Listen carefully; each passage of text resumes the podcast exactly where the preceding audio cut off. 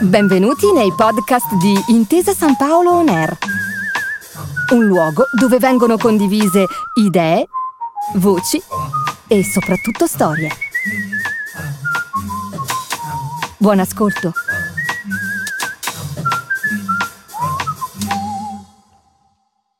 Viviamo un tempo secolarizzato, dove ogni cosa appare sfuggente come mai prima, che sembra ignorare il suo passato, dove ciò che prevale è l'inconsistenza, una inconsistenza assassina.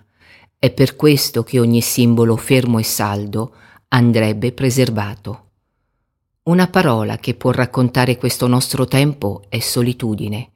Facciamo un passo indietro, allontaniamoci dal presente e proviamo a guardarlo da lontano. Mentre Dio andava lentamente abbandonando il posto da cui aveva diretto l'universo e il suo ordine di valori, separato il bene dal male e dato un senso a ogni cosa, l'uomo secolarizzato uscì di casa e non fu più in grado di riconoscere il mondo. Questo, in assenza del giudice supremo, apparve all'improvviso in una terribile ambiguità. L'unica verità divina si scompose in centinaia di verità relative che gli uomini si spartirono fra loro. Nacque così il mondo dei tempi moderni. Intendere, come fa Cartesio, l'io pensante come fondamento di tutto, essere dunque soli di fronte all'universo, è un atteggiamento che Hegel, a giusto titolo, giudicò eroico. Intendere il mondo come ambiguità, dover affrontare invece che una sola verità assoluta, una quantità di verità relative che si contraddicono, possedere dunque come sola certezza la saggezza dell'incertezza, richiede una forza altrettanto grande. L'uomo sogna un mondo in cui il bene e il male siano nettamente distinguibili, e questo perché innato e indomabile esiste in lui il desiderio di giudicare prima di aver capito. Su questo desiderio sono fondate le religioni e le ideologie.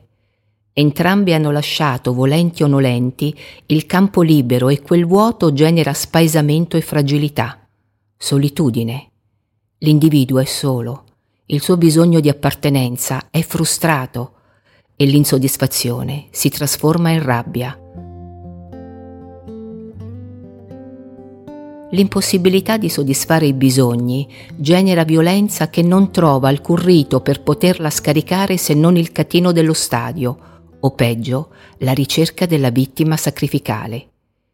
Chi si occupa della sua solitudine? Chi lo ascolta? La famiglia?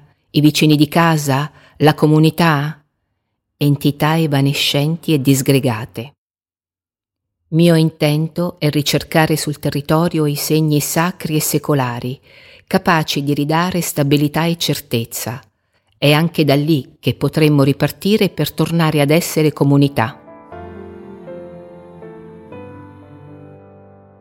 Utilizzerò una narrazione che privilegi lo spirito delle cose e si allontani dall'informazione del dato percepito Racconterò l'invisibile di quei luoghi capaci di essere forza attrattiva, simboli di appartenenza, approdo, convocazione, e la scelta si baserà su principi empatici più prossimi alla poesia che alla descrizione.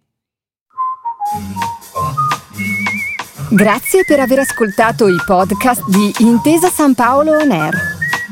Al prossimo episodio.